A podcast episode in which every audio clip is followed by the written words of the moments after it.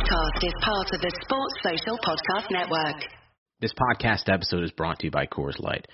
These days, everything is go, go, go. It's nonstop hustle all the time.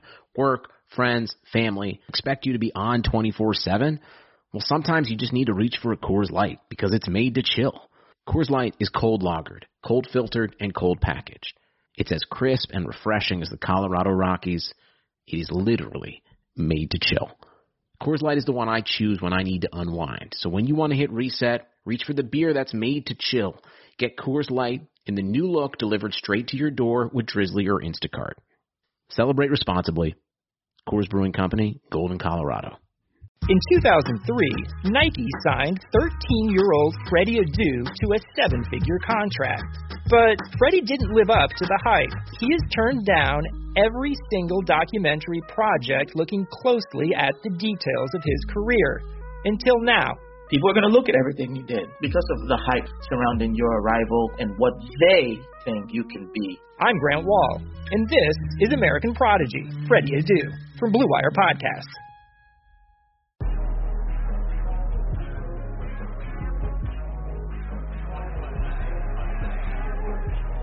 Hey guys, this is Emil Heskey, and you're listening to the guys from Kop End Fracas.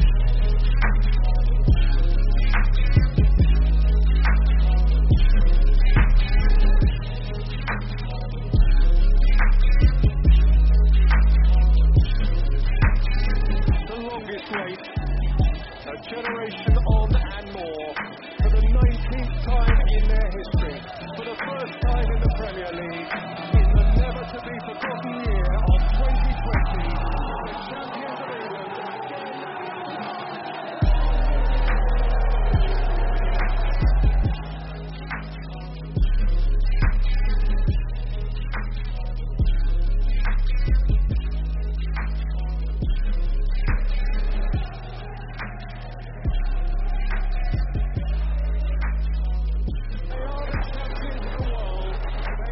Hi everybody, welcome to this week's episode of Kop End Fracas, powered by Touchline Media Group. I am your host, Chris, and this week I am joined by Ellis, Mark and Alec. Just before we get stuck into this week's episode, just want to plug our Discord channel, the Touchline Media Group Discord channel.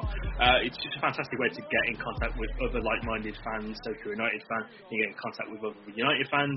If you're a Liverpool fan, of course, you can get in contact with other Liverpool fans. And we've got a whole host of other options on there as well. So if you're a basketball fan, we have stuff for courtside. If you're an F1 fan, we have pit stop stuff in there as well. So it's just a really cool way to get involved and connect with everyone else who's listening to Touchline podcast. So do head over to, I think we'll try and plug the link we have for this underneath the usual tweet that goes out. Of course, as well, we have the Touchline Fracas YouTube channel, which is generating just so much amazing content. And if you're not subscribing, then I really don't know what you're doing at this point, because I've been on about it for the better part of 5 weeks. And if you're not subscribed by now, that's on you. And you're missing out on some quality stuff. And of course, last but not least, we do have the Kop End Fracas Patreon page. So if you're a fan of what you hear from us on a weekly basis here at Kop End, please do head over to patreon.com/Kop End Fracas, and from as little as £3 a month, you can subscribe to a whole host of extra content and features that is enabled for our Patreon members. So let's get stuck into it. So we're recording this straight after Liverpool have beaten Ajax 1-0 of theirs, which is how football works. Mark, I'll come to you on this one. It was a fairly dull game for the most part, but the Kirby boys, they really showed up this season, didn't they? Man, the young boys, man. Joel's doing it again with another winner. Neco looking great. Klopp ran straight over to Kelleher after his save against Klaus Huntelaar. He looks really, really solid as a backup goalkeeper. He was so much more assured than Adrian is. Like, even balls into the box, he just claimed them really, really well. And I think that was a performance that will stand him in good stead moving forward. He will just continue to build on it. Nico's had his troubles, as you can imagine, his past starts against Atlanta and Brighton, but he was really, really solid today. Almost had like an amazing passage of play where he flicked over Tagliafico. Tagliafico went skidding past him, sent him shots, passed it down the wing. He even got an assist today for Curtis Jones' goal, and we already know Jones, like we glow so much about him every single time he plays. He's so assured on the ball. He could have probably had three goals today. He had a chance early on in the game where he took it, I believe, on his left foot and didn't really connect too cleanly, hit the post straight after that. And then his actual goal where he was just determined, like he was concentrated on the flight of the ball.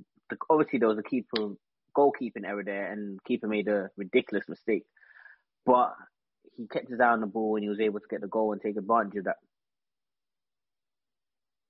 Yeah, no, I've really good performance from Neco Williams. We'll touch on it later on, but it was a little bit of a difficult one for him at the weekend at Brighton. So it was nice to see him get a really good run out for the full 90 and put on a fantastic display from what we've seen from him from last season as well. Annie, just to touch on one of the points that Mark made as well, I'm going to completely butcher the pronunciation of his first name. Caoimhín Kelleher? I'll take that. That's cool. Close enough.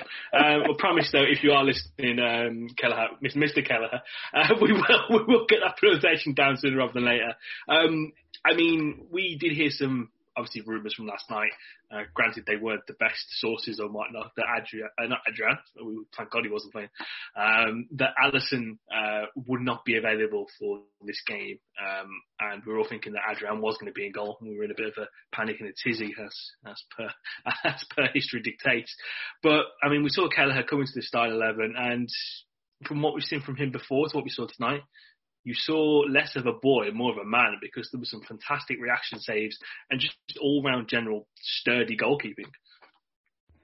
Yeah, definitely. I think he came in today. I think, to be honest with you, I'd never really heard of his performances. Can't really remember the last time he played. I think someone mentioned in the group chat it was a game against Aston Villa last year where they played the kids and we got hit for 6 or 7.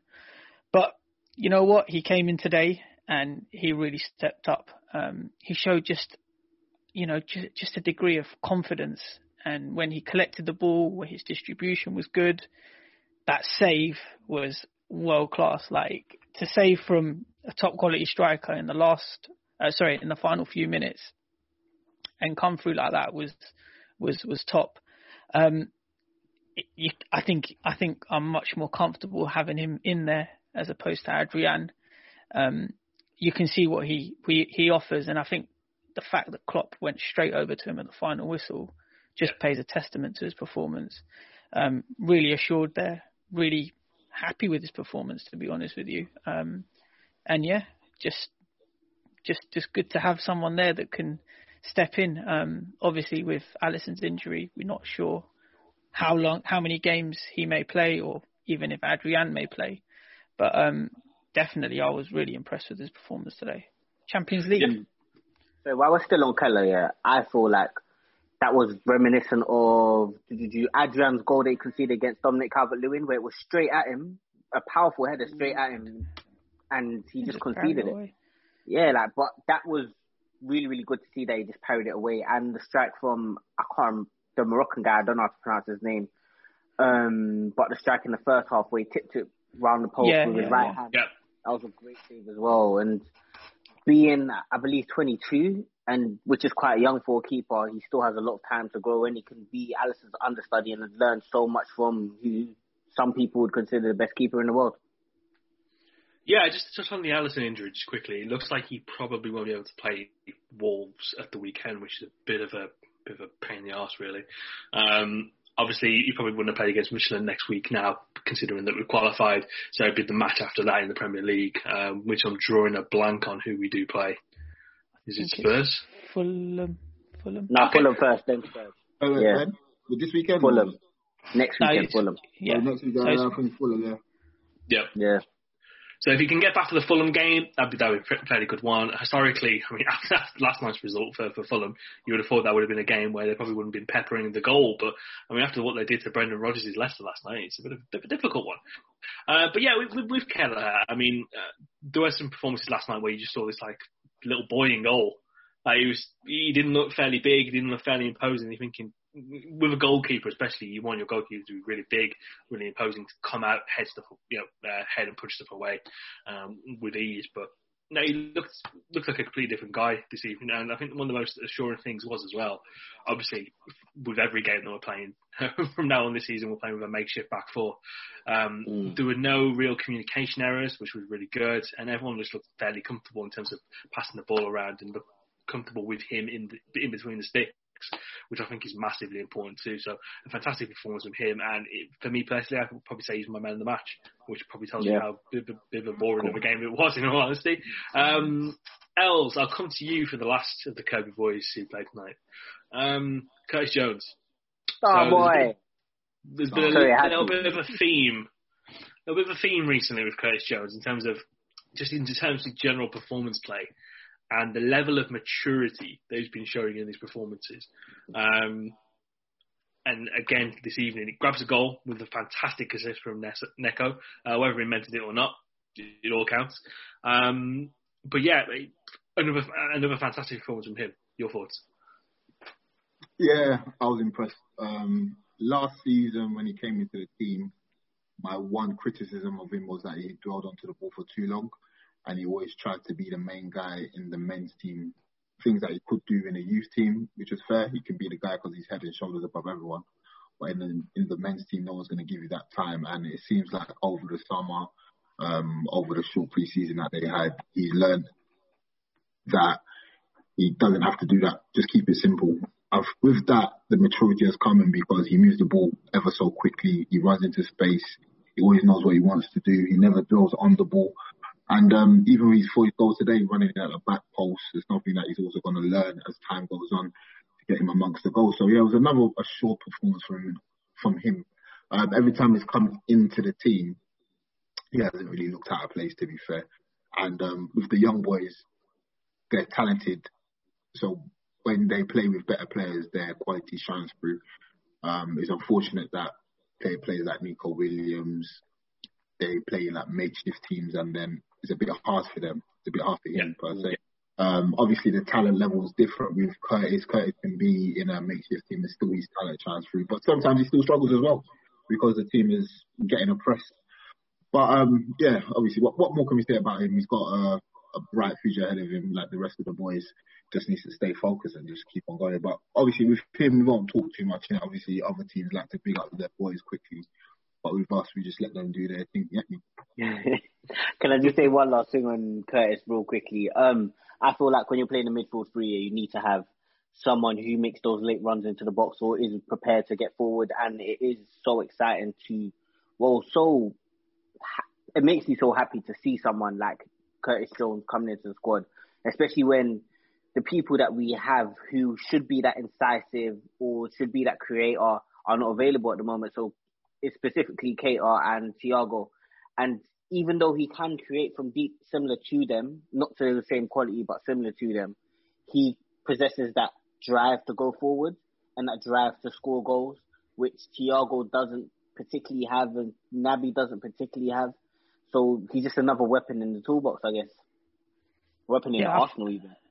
Yeah, I think just to add on to what Marco said there, I think whenever he just picks up the ball, he looks like he wants to make things happen. And having Wijnaldum and Henderson there as a base today, I think really allowed him to do that. Whenever CJ got on the ball, he was just looking to make things happen. He's also got a good shot from range, so that's another sort of weapon that he can use. But I just think his performance today was top. Like we needed the players to step up, and arguably the youth team players came through. Neco Williams, Kelleher, and Jones, and they really made a statement. And I keep going back to this. It's on a Champions League night as well, and a big game. So fantastic from the guys. Quickly on Kelleher before we move on. There's something I noticed today that he's equally adept at kicking it with his left foot and his right foot, which is decent, to be fair. I like that, the confidence to do it, which was really, really good. And going back to what you said, which is like he looks like a man. I think what they've done with him, they've made him add weight and put in a bit of mass before coming into the men's game because it's hard. It's hard that defender, you got like 6'5", 17-stone defenders running at you. You've got to have a bit of something about you. So yeah, I think that's really what they were doing. They were just helping him to grow into his body, get his basics. I think he had the basics there, but it's just he looked paper thin. So yeah, it's good to see. And yeah, just to double on. When the ball did come back to him and he was unsure, he booted it long. And that's all we've been asking Adrian to do. If you're unsure about anything, get the fuck out of there.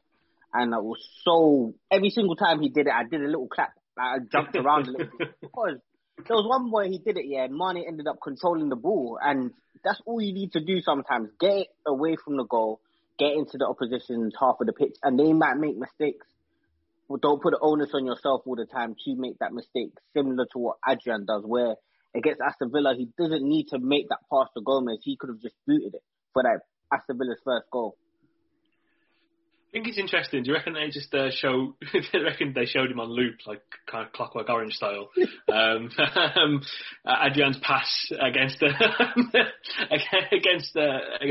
Madrid that led to the bloody goal. So they just like showed that and say, whatever you do, please don't do this. Yeah, I'm sure. I mean, that's a really interesting point though from Mark. In terms of sometimes you just need someone to boot it long, and we do miss that kind of long ball from the back as well with no Gomez and no Virgil van Dijk especially. Yeah. I'm sure, like you say, Chris, they probably strapped him down to the seat, flipped like he's early. For like... Indoctrinated with that propaganda, man. For 48 hours. Just sat him there. But yeah, man, that's what you do need, man. You just get up. And then, with that, the team will press anyway. So once the ball's there, the team's looking to press anyway. So that's going to help the team. So, we're really proud of that. The free play. Then Reece Williams comes on.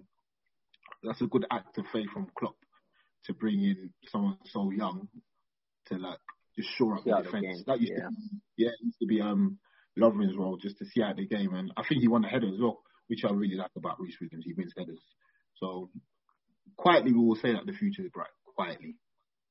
And we'll quietly also say, Adrian, you're done out here. Sorry, bro. Sorry, bro. Just the way it goes. It just seems to be the end of the road for old Adrian. But, I mean, he's done well. Done all right for himself, isn't it? You know what I mean? Yeah, he's got a league, yeah. Can't complain. Just on... So, we've got Wolves next with Alisson not being fit. Sorry, Chris, to take over host duties somewhat. No, go for it. Got Wolves next. Then Midtjylland, then Fulham. Do you think Kelleher should play all three games, even if if Alisson is fit? No, if Alisson's fit, you get him back in goal as soon as possible. Yeah, expedition. Because he might be fit for Midtjylland. Yeah, you put him in goal, man. Cool. I'm not sure about Midtjylland. Bro, I would personally wait until Spurs to bring back Alisson in. Nah, it's too many games not playing. Nah, I'm playing for Fulham. You all playing for Midtjylland? I wouldn't play for Midtjylland. We're qualified. I'll let Kelleher sit there, man. Yeah, but if he's had a week off, I mean, if he's had a couple of weeks off, I would have said. Yeah, I think in a season where rest and emphasis on rest is so important, I think if you can get a few more days of R&R in, and then get really kind of like just.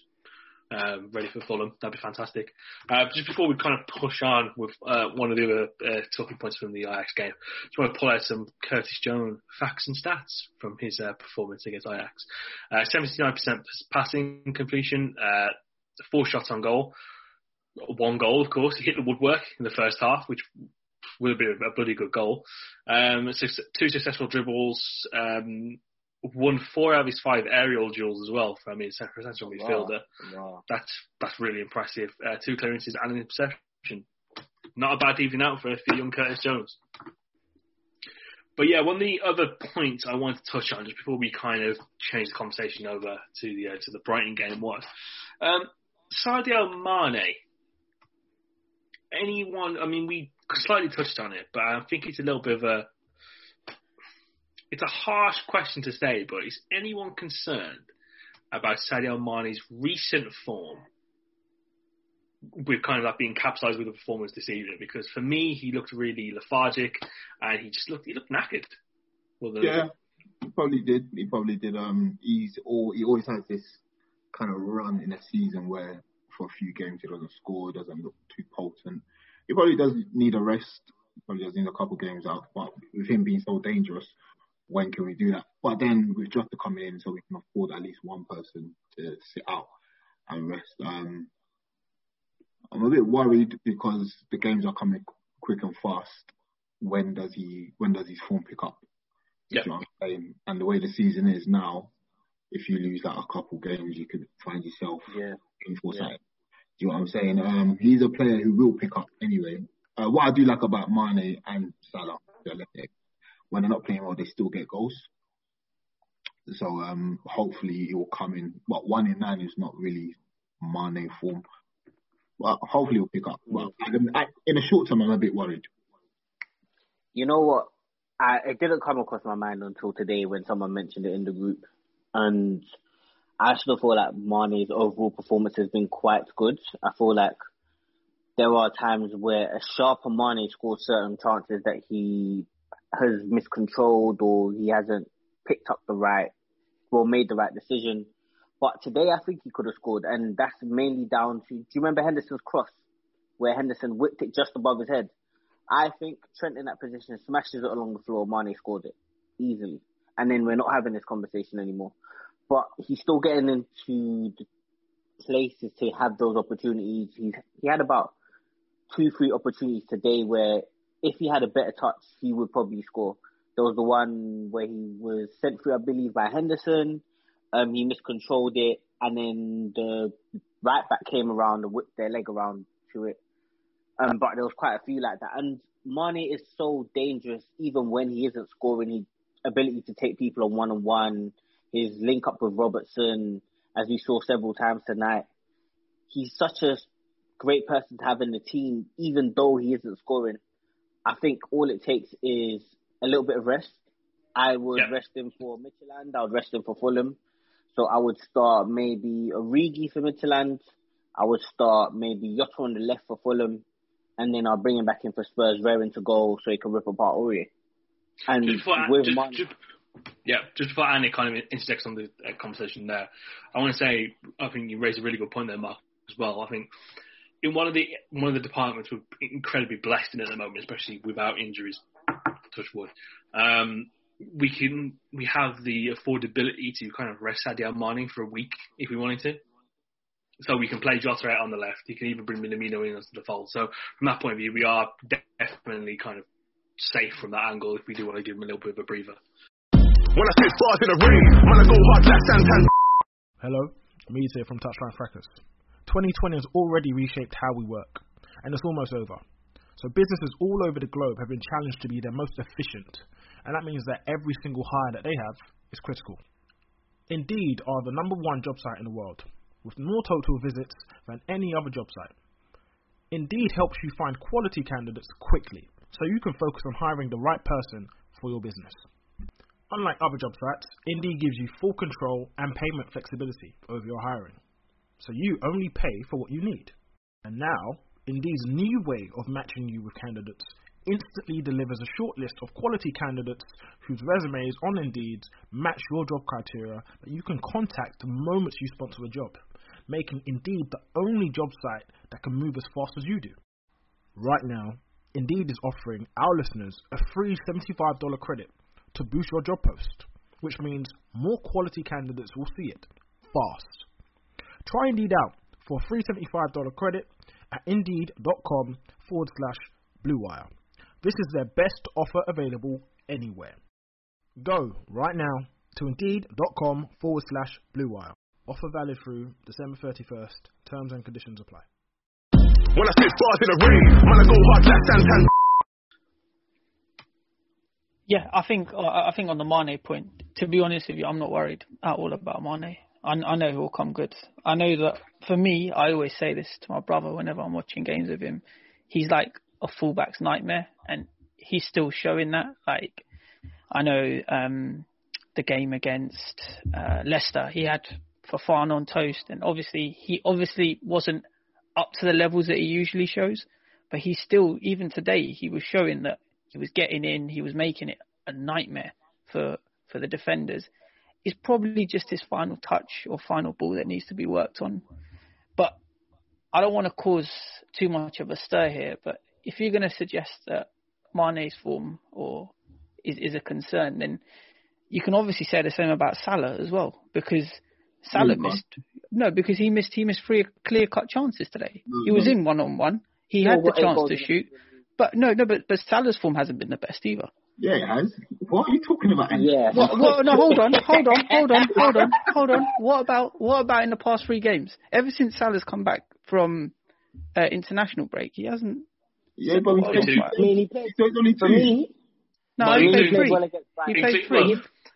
He played last week against. He played last week against 60 minutes of Atalanta. Yeah. And the Fulham one was the full 90, and he played all right there. I mean, we got to remember he did add the ball at the back of the net. Granted, so did Mane. But Mane was clearly offside, which we'll talk about later on. With Mane, the thing is, it is his overall game. Like today, he wasn't good. His touch wasn't there. He was making the wrong decisions. Did you remember when he ran into the box and he just fell down?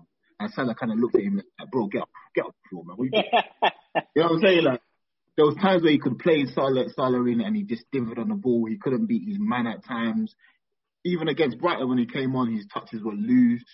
He wasn't the assured Mane that we know. Against Atalanta, everybody was rubbish. So even this season, for you to suggest that Salah's form has been bad is wrong, because Salah's like, he's got 8 goals. No. I'm not saying this season. I'm saying since he's come back from the international break, he's not looked the same player. I'm sure he's got one goal. No, he hasn't. Okay, but, no goal. Like, apart from that, Atalanta, he didn't play well. Fair, I'll give you that. He only played 60 minutes. Against Brighton, he played really well. Nobody was. Yeah, I think he played well at Brighton. I mean, he got an assist at Brighton. A very, very good assist as well. That pass was a short pass, but the ability to do that touch, yeah. Yeah, I mean... Right, that's fine. A decent assist against Brighton, okay. But what about today? He had three clear-cut chances today. And you would have expected him to have buried them. Oh, come on. Would you have expected him to bury those chances today? Definitely. Yeah, of course. And I also think he didn't get the ball when he wanted the ball sometimes. There was times when he was pointing for the ball, and the ones where he was pointing for the ball, he would have been one-on-one with the goalkeeper. And for me, Salah's not missing 3 one-on-ones. He'll score at least one of those one-on-ones, innit? If they played the ball to him every single time he was asking for it, when it was evident they could, then yeah. There was a couple of times in the first half where Jota didn't play the ball to him, and you could tell he was getting frustrated by that, but Jota's still getting used to the team. So I understand a bit of miscommunication there, and Jota still wanted to get on the score sheet himself because he's been a fantastic run. But I'm not too worried about Salah at all, man. Salah gets goals. Even when he's not playing well, he's still a bags, man. Sorry, before we move on from Ajax, I want to shout out me and Chris's boy, who came on, had a decent little cameo, almost scored himself. That had some nice little touches. You know who I'm on about. Is that Bobby? Yeah, man, Bobby. I feel like he played. He done a Mazzoline when he got the ball. Like, I think he'd be like free man. Yeah, free man. Hey, when he picked the ball up in our own half, he beat free man running through, and the pass was fantastic. Was it Mane who kind of? Yes, it was. Yeah, it was. But no, I think it's amazing what you can do when you give players some rest, isn't it? You know what I mean? Yeah. Again, that's what Mane needs. Yeah, the sharpness was back from Bobby. He was actually sprinting. You know, like I saw him make his way into the box really, really fast. Yeah, and it's something that we haven't seen for quite some time. I've seen him jogging behind the play sometimes this season, and it's really frustrating to watch. But today, the movement's back. Maybe Jota's inclusion and him being on a bench now has just sparked something into him, but who knows, innit? Hopefully we could see some more of him, and hopefully he can back. It's no different to any other workplace, isn't it, really? I mean, if someone comes in and they're kind of like performing to the levels you currently expect to be at, but you're not at, you're going to light a bit of a fire under your ass, and you're going to be performing a bit more better, and you're going to put a little bit more effort in. Not to say that he's not putting the effort in at all. You know, that's not what we're saying here, but it's going to spur you on just to kind of go that extra 50 yards and do something a little bit special. But just to bring everything a bit full circle, really. I think just as Alec pointed earlier, there was one shot at the nearly kind of like end of the game was probably about 82 minutes when Salah was kind of through on goal. It hit it wide, and you would have expected him to score from there. So I think there is kind of like a scenario where, you know, when you weigh it up, you could say that he's probably not performing well. But again, with attackers, the currency is goals. So if you have a shit game and you score, or you get an assist, you can parlay that off and say that's a good performance. But it's just how it is, really, isn't it? At the end of the day, and Fernandez on that one still, bro, that guy, inevitable. He's inevitable. Scary. Let's not start that debate now. I know we don't have time, but we can go there anytime you want, you know. Let's not start that debate. Yeah, let's not start that debate. Bloody hell. But yeah, on to Saturday's 12:30 kickoff, which, you know, Jurgen Klopp was, to fair to say, he was unpleased with the scheduling there, which we'll touch on a little bit later on. In terms of the actual performance, let's start off. For the first 35 minutes, Brighton played really well. Agreed. I thought first 10 minutes, I thought we came in, we was really good. We were playing some good stuff. Agreed. Yeah, we was popping the ball around. Then, obviously, the home team gets into the game. It's their pitch anyway, so they're going to pop it around. And I thought they played well, to be fair. They were getting in behind us. Connolly was just hanging on the centre-backs. And was able Connolly turns to fucking, like, Neymar, didn't he? Yeah, man, he just hangs off the centre-backs. And that ball was always there for him. He had a chance where he tried to open up his body and slip it past Alisson. Yeah, which was unlucky, to be fair. They got a penalty. It was a mistake from Williams there, a bit of naivety. It was rash. Yeah. It was very rash. Yeah, he tried to get back on the ball and gave it away. All in all, I thought we done okay to try and secure the result up until 90-something minutes, where then Robbo loses. I'll say Robbo loses his head. Well, let's just look into the actual decisions themselves then, because I think for the first one, the offside, and this is where it kind of really gets in your craw a bit, really, isn't it? It's you're trying to decide the slimmest of margins. With all due respect, is imagery that you like conspiracy theorists have when they're saying that, oh look, it's Bigfoot or the Loch Ness Monster.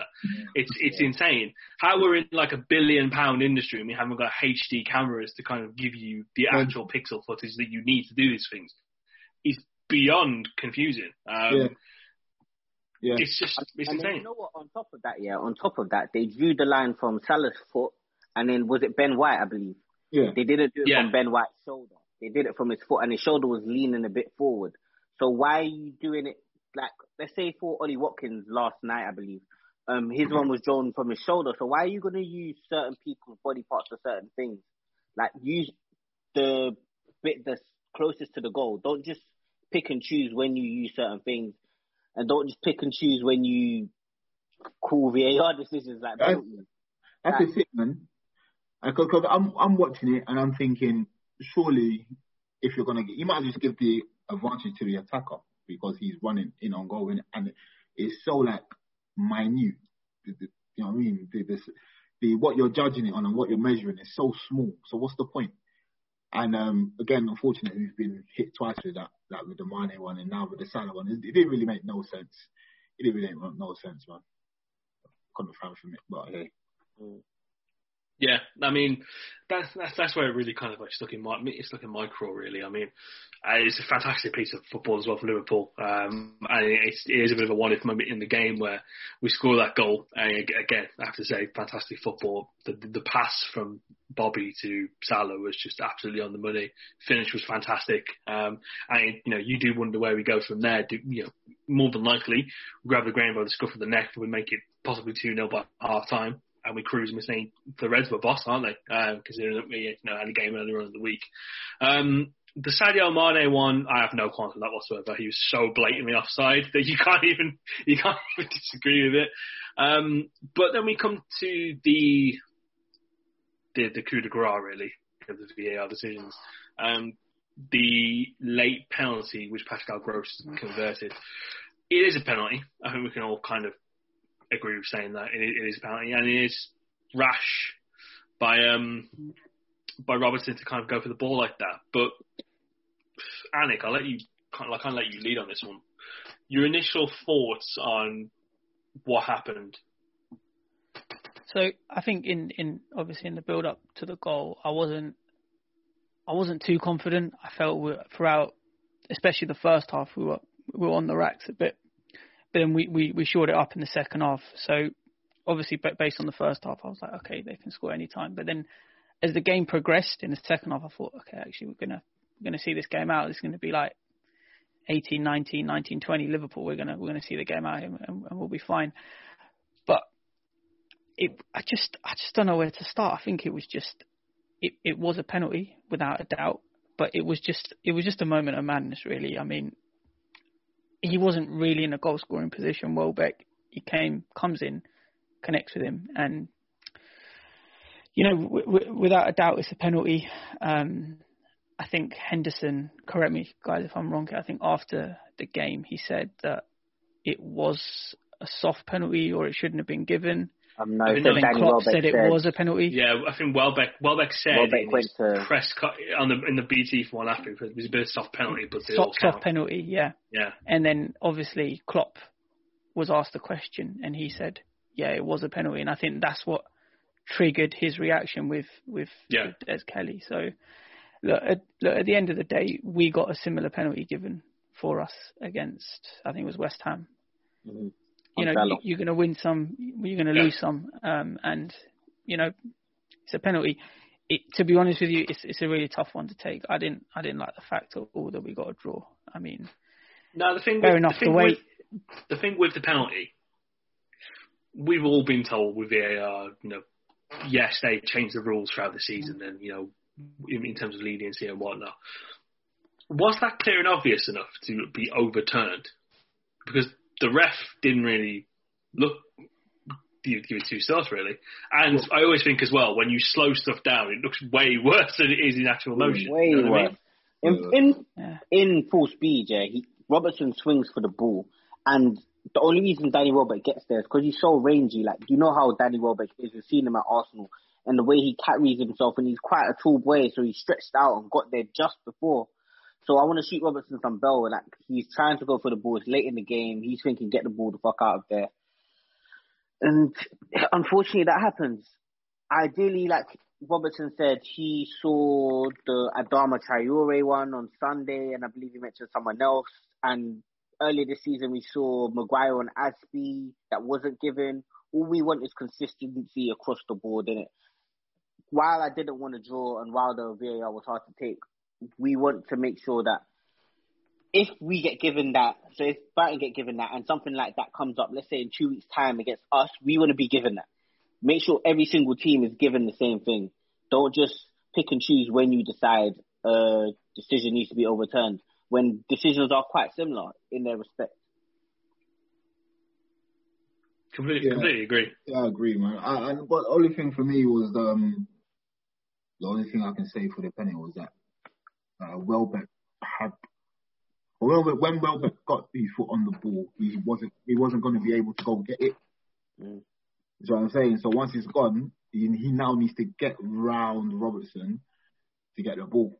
So that's the only thing that you can say. But that doesn't really mean anything anyway, because Robertson kicked his foot. So at the end of the day, man, it's a pen. You can't really do too much about it. But like Mark said, we just want consistency within the decisions that these refs are given, and everyone keeps on saying VAR's not working and VAR's not good.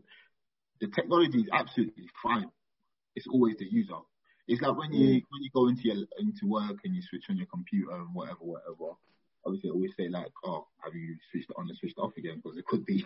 So it tends to be the user of the technology, and with VAR, that's what it is. That the referees in this country are bottom of the barrel, and the only referee I've seen worse at the minute is the African Cup of Nations, bruv. Yeah, that's what I'm saying. That's where the refereeing is at the minute, fam. Terrible. It's VAR might be our biggest competitor in the title race this season, to be fair. Right now. It really is, man. I don't see anyone in the league threatening us at this point in time. Chelsea look good. I will say they're probably title challengers this season. Spurs look good. They're probably title challengers themselves this season. But I still don't think either of them can match us when we get into gear. And we haven't really got into gear this season. Yeah, no, that's completely fair. And I think just to go back to the point that Els made, football's a very binary sport, isn't it? Really, when you think about it, we have a certain set of rules that we all know that we have to abide by, and sometimes context isn't actually applied in those situations. You know what I mean? So, like I said earlier, when you're slowing something down, it's always going to look worse. And I get what Robertson was doing. It's later on in the game, you're just trying to clear your lines. You're trying to go for the ball. Smack it for 40 yards downfield, just so he's out of play, just out of risk, out of harm. But ultimately, when you do that and you do catch the opponent, that's going to be a penalty. And I guess the contentious point as well is that if you do that anywhere else on the pitch, it's probably a yellow card. Well, not a yellow card, it's probably just a free kick. And we're all thinking, fucking hell, what are you doing that for? But when you're in your own box, it's a bit of a painful one to take. And it's in regards to the actual kind of operations of VAR as well. It's everything's so subjective too, because it just feels like every time it's not even like the referees aren't overturning the decisions now either. So when they go to the monitor, you know that initial decision is going to stick now. I mean, when was the last time you saw someone go to the monitor and it was overturned properly? Yeah, because they don't want to look. They don't want to look like. Yeah. They don't look like they made the wrong decision, so they don't want to go over to the monitor and be like, oh, actually, you know what? I want to change my decision now, unless it's like blatant. They've completely messed up. But look, it's one of those, and I suppose from the game, the one that probably does stand out to me and where you can apply context was the example Marco gave where they drew the lines against Ben White's body for Salah's offside. Like, why are you taking... Was it his right foot? Where he was standing on his left side. Salah's right foot and Ben White's left foot, but his shoulder was past his left foot. Yeah, it was past B1. It was like, come on, you have to apply a bit of context. You know which part of his body is closer to the goal. And that probably leads on to what El said as well. Like, the program's there, the technology is there. It's how you're using it. Like, if you're trained on how to use it properly, then I'm sure you can easily get it right. Can't believe that we haven't got some form of like Hawkeye thing that we can use on the sidelines to see what is an actual straight line instead of doing it on a bloody 2D image. It boggles the mind, man. Billion pounds port, and for some reason we've got porn technology camera work going on. What is happening? Like, Jesus, the Premier League, that 80s porn fucking software. The moustache and everything. It's unbelievable. It's a farce. Underbush.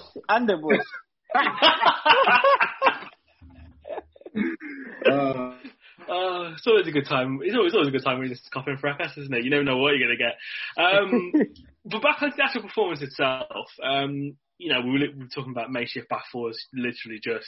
Nat Phillips and Neco Williams with Takumi Minamino sitting in front of them was always going to be an issue for trouble. And if you're like you said, if you're Aaron Connolly and you're looking at that, you're thinking, okay, cool, I can get some work on that side. In contrasting fortunes as well, the Neco we saw this evening compared to the Neco we saw on Saturday, 9 days apart. Now, Mark, I'll come to you on this. Nat Phillips, I thought, had a fairly decent game. Now, that is probably down to the fact that Nat Phillips was solely focusing on his game and, not worrying about having to Shepo Neco Williams throughout the game as well. How difficult, like we said, how difficult must it be for a young right back to just be dropped into the team without any senior help and you're being consistently targeted and ripped apart? Yeah, because we saw when Trent was breaking through into the team, the issues that he had being dropped into the team and having to play against top quality opposition. For me personally, I felt like Minamino being on the right was a mistake. It should have been Gini. I also think you could probably have swapped Nat Phillips and Fabinho. I don't know who prefers what side, but ideally to protect Neco a bit more and to protect Nat Phillips a bit more. Nat Phillips has been next to was it Robbo this weekend, sorry? Robbo, yeah, Robbo. So he gave away the penalty. Robbo. Yeah. Completely forgot. little man part there still. We're literally just talking about it. I don't know what happened there at all. But yeah, he should have probably been next. That Phillips should have probably been next to Robbo. Fabinho should have been next to Neco Williams just to get him through the game. And Gini should have been in front of Neco to offer the same protection that Henderson offers Thiago. So, look, getting all the names mixed up right now. That Henderson offers Trent Alexander-Arnold. But Minamino midfield, that is new to us to see anyway. And I don't feel like he played well, so that didn't help Neco at all in the slightest. And again, Minamino isn't the most physical, so he's not going to be bodying up people in that respect and stopping them running at Neco. So while it was a bad performance, I feel like he's 19, he's still a young boy, he's still learning the trades. And he's just in an unfortunate situation where he has to play through a bad time for us, isn't it? So I'm not going to hold him accountable for too much. But like we have seen today, he will improve, innit? He'll come eventually. I still don't think he's ready for the Premier League. And ideally, I would have wanted to see him loaned out to maybe a lower league, maybe a Fulham or something like that, where he could start week in, week out and learn the trade a bit more and get a bit more game experience. But what can we do? Yeah, I think on that point, he might just need just to get a decent run of games together, and that could just do the world of his confidence good, because first half against Brighton, personally, I don't think he had the best half. You know, the penalty was very naive in the challenge. He didn't offer enough going forward as well in the first half. You know, a lot of our play is through the wings. And fair enough, he's not Trent Alexander-Arnold, but I just don't think he was getting himself down that side of the pitch enough to offer an attacking outlet there. Got hooked at half-time, and obviously Milner came on and shored up the defence. And I think that's what really helped Nat Phillips. I think he grew into the game as the second half went on. But on the flip side, Nico's performance today was really good. Like, he kept Neres quiet most of the game. Obviously, yeah, Neres got through a couple of times, but to keep a very good European winger quiet like that was very impressive. I think he just needs a few more games, and he's still so young. It can just come with, you know, just with game time. I think he'll be able to pull through and offer enough cover there. Although when Trent is back, I would want to see him straight back in the team though. Yeah, of course, man. Yeah, we just had sort of David Maddock earlier on that said Trent should be back in training from tomorrow, pretty much. So he will be in contention with playing for Wolves, which is good. Weird game really, Brighton. Taking nothing away from Brighton, I thought they played really well. They're a really good team as well. Just in general, and you can see where a lot of their issues have come from in terms of, you know, missing big chances and not taking things by the bull of the horns. And I thought it was quite it was weird that Morpay missed the penalty when like he was nowhere near on target, and just went, "I've had enough of this. I'm going off." Yeah. So, he thought he was flipped like, "Oh, yeah, I'm injured." No. Yeah, no. Everyone saw that penalty miss. He was just sitting there like, oh, "I need to go home." We would be remiss if we didn't talk about Jürgen Klopp's comments after the game as well, in a very heated exchange with Des Kelly, where we've had opposition fans calling him a crybaby, amongst other things, for being fairly vocal and outspoken on player safety, which I think is something that we can all agree is a very important point when we're living in a COVID world now. You know, when we're seeing, you know, Newcastle, for example, having their game postponed with Aston Villa just because they've had an outbreak at their facility. I think one of the things as well that we don't know again, man, where are they shouting that? I can't hear it in the distance, so very quiet now, isn't it? I mean, we sometimes underestimate how big of a mental toll this probably takes on footballers as well, as opposed to the physical side, just before kind of talking to that debate. You know, if you're someone like Gini Wijnaldum, you're living at home probably by yourself. I know his wife and kids, they still live in Holland for the most part. So he's just having to train and go home. And he can't see his kids. He's just focused on one thing, as football. And that's got to be really mentally draining. And, we don't think of that side of football, really. Which is a little, I'm definitely guilty of it. I think we're all guilty of it as football fans. We just don't think of the psychological effect it's having on players too, as opposed to the physical things. We lost James Milner to injury in that match from a hamstring injury, and we also lost what became apparent tonight, Alison Becker to a hamstring injury as well from that game. So I think Jürgen was more within his rights to kind of have a go with Des Kelly, even though it did feel like, when you're atting someone on Twitter, like, an Amazon page and Amazon admin saying, where the fucking hell's my parcel? This isn't the girl, this isn't the person you should be directing your anger at. But I've been banging my head against the wall for the better part of 18 months now that someone's going to fucking have it. So, yeah, it is a weird one. But else, the actual comments themselves. Obviously, I think we're all in agreement with Klopp that it made no sense playing on a Wednesday night, then playing on a Saturday morning, Saturday afternoon, 12:30. The players should be afforded at least one day of rest, because naturally you play on a Wednesday, then Thursday will probably be a rest, or you have a little late training on the Thursday. Yeah. Then Friday you get ready for the game, then Saturday, Sunday, which makes sense. I mean, if the game was on Tuesday, I don't think Klopp would have had a problem with playing on the Saturday, because at least he's got his day of rest that he wants.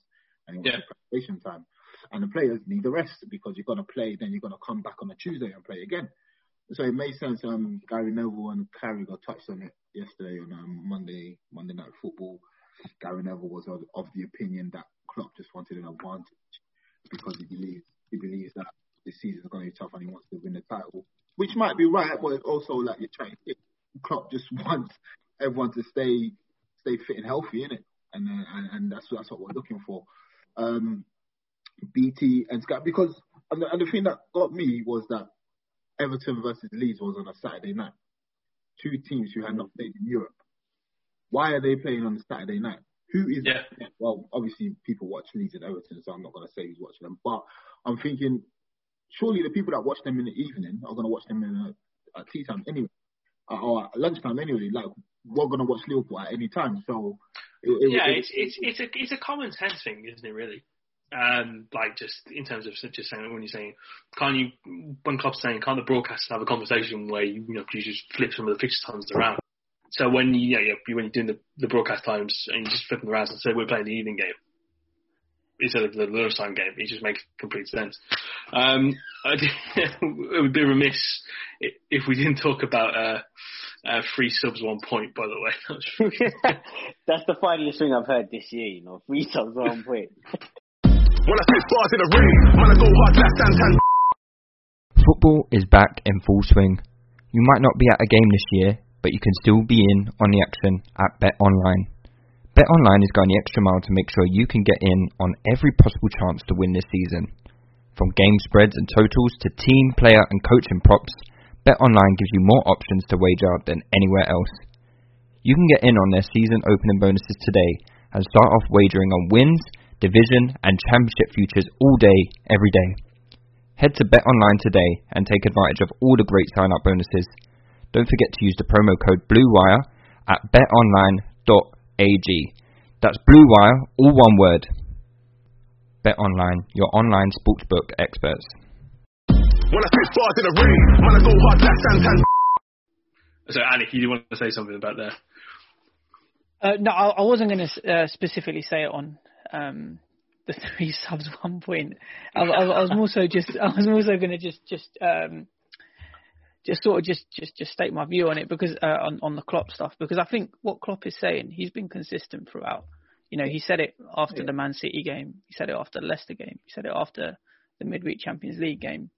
I think it's a case of every other fan picks up on it as soon as we lose. Yeah. Obviously, Des Kelly's comments didn't help, and they sort of he came prepared, didn't he? Like, he came prepared, he came ready, and it's a case of Klopp has been consistent. He's been saying this the whole time, It's not just a case of him, you know, wildly throwing his toys out of the pram now that, you know, we haven't won. But I think also on that, I think what Klopp is saying is what a lot of the other managers are thinking. And it's only Klopp and Pep that will come out and say these sort of things. Because, and Oli, by the way. Yeah. Oh, yeah. And Oli said it as well. So I don't think it's a case of Klopp's thinking different to every other manager and he's just to his advantage.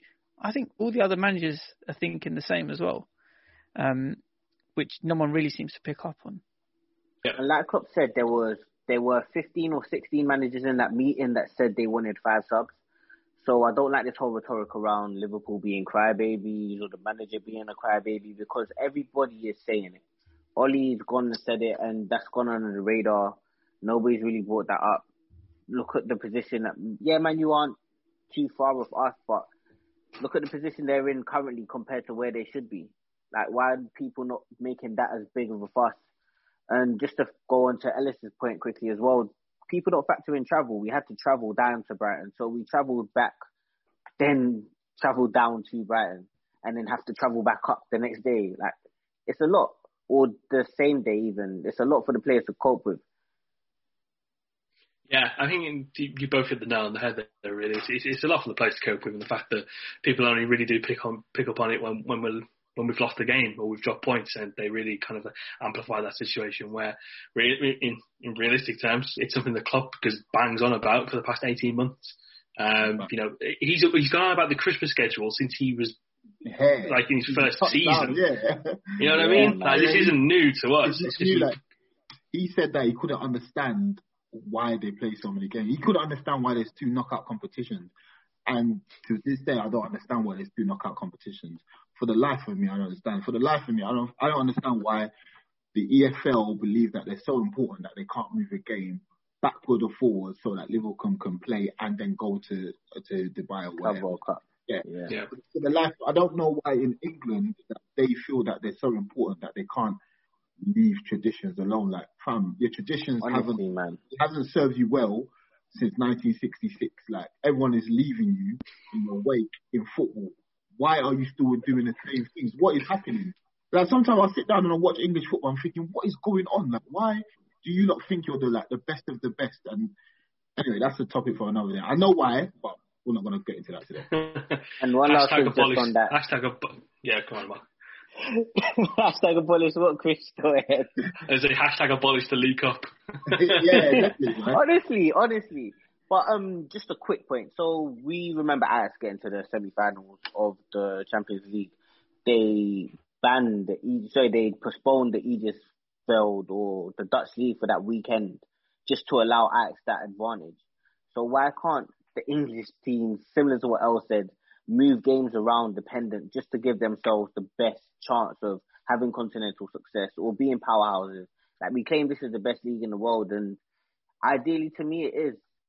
But when you're not performing at a high level in continental football or in international football, then what can you say? What standout qualities do you have?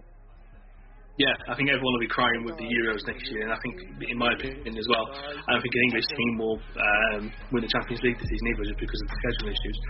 But unfortunately, that is all we've got time for this week on this week's episode of Kop End Fracas, powered by Touchline Media Group. If you do want more content from the boys with everything we've discussed today and a lot more stuff going forward with the fixture pile-up we've just discussed, then please do head over to our Patreon page, that is patreon.com/Kop End Fracas, and subscribe today.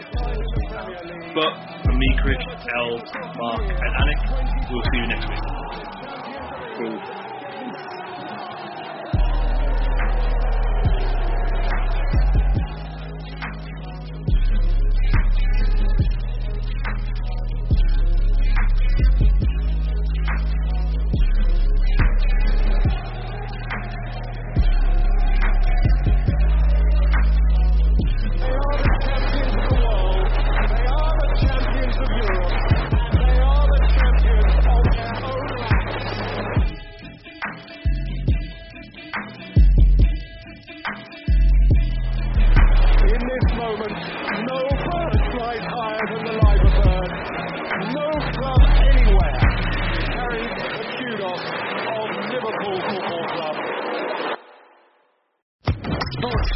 Podcast Network.